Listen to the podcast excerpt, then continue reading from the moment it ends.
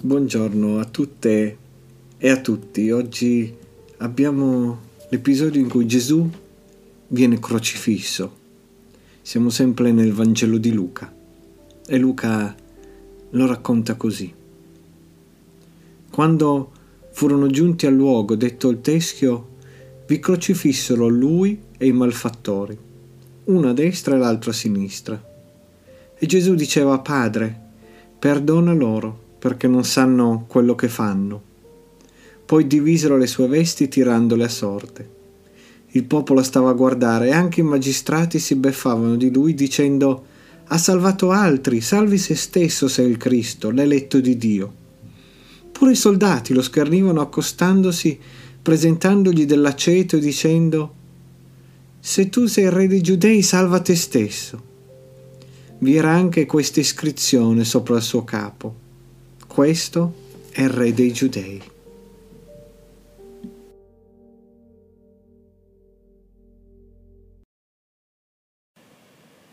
La Bibbia è un libro enorme e spesso ingombrante. Per noi cristiani la Bibbia è il nostro testo ispirato e sacro. È la fonte primaria, anche se non esclusiva, per la formazione della nostra teologia ma è il massimo dell'ingenuità immaginare che possiamo semplicemente prendere la Bibbia così com'è.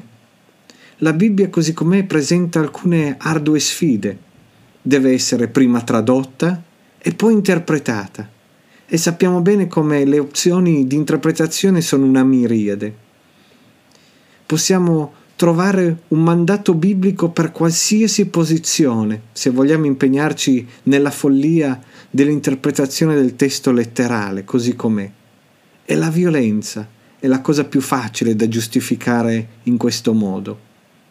La pratica di giustificare la violenza con un uso senza scrupoli della Bibbia ha una storia triste e sordida, dai crociati ai colonizzatori, ai grandi inquisitori, ai razzisti, agli antisemiti. Ciò di cui abbiamo bisogno è trovare un modo per centrare la nostra lettura della Bibbia. Dobbiamo trovare cioè il centro interpretativo del nostro testo sacro e leggere il resto della scrittura da quel punto di vista. Un mio collega americano lo spiega molto bene, io mi trovo molto d'accordo con lui e quindi vi leggo adesso come lui spiega come legge la Bibbia. Dove trovo la mia chiave di lettura della scrittura? Per me è semplice individuare il momento decisivo della grande storia raccontata dalla Bibbia. È nel Nuovo Testamento, è nei Vangeli, è nelle parole di Gesù, è alla croce. Il mio centro interpretativo della Bibbia si trova proprio qui, nella lettura che abbiamo appena ascoltato. Padre, perdona loro perché non sanno quello che fanno. Ho letto, dice lui, ha interpretato l'intera scrittura dal punto di vista elevato del Monte Calvario, dove Gesù appesa una croce con le braccia tese in un abbraccio offerto implorando perdono per i suoi assassini.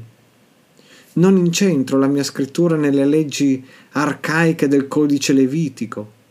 Non la incentro nelle guerre di Giosuè e Davide. Non incentro la mia lettura della scrittura nell'oscura violenza dell'Antico Testamento e neanche nei testi enigmatici dell'Apocalisse. Concentro la mia lettura della scrittura nelle parole di perdono di Gesù pronunciate dalla croce. Che sia la violenza del diluvio, la violenza dell'esodo, la violenza della conquista o la violenza dell'Apocalisse.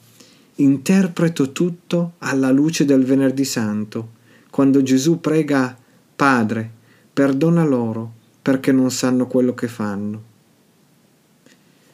Vedete, l'Antico Testamento è il racconto ispirato della storia di Israele di come è arrivato a conoscere il Dio vivente ma inevitabilmente si fanno supposizioni lungo la strada.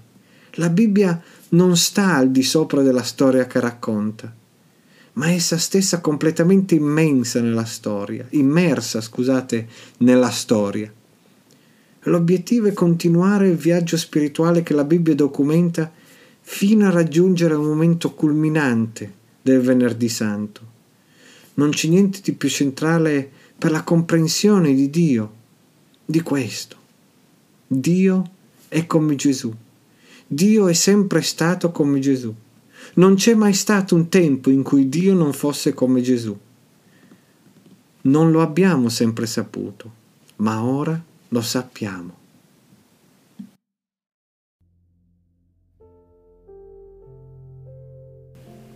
Preghiamo. Signore Gesù, mentre ti guardiamo in croce che perdoni i tuoi assassini, scopriamo il Dio che preferirebbe morire piuttosto che uccidere i suoi nemici. Aiutaci a leggere il resto della scrittura sotto questa santa luce. Amen.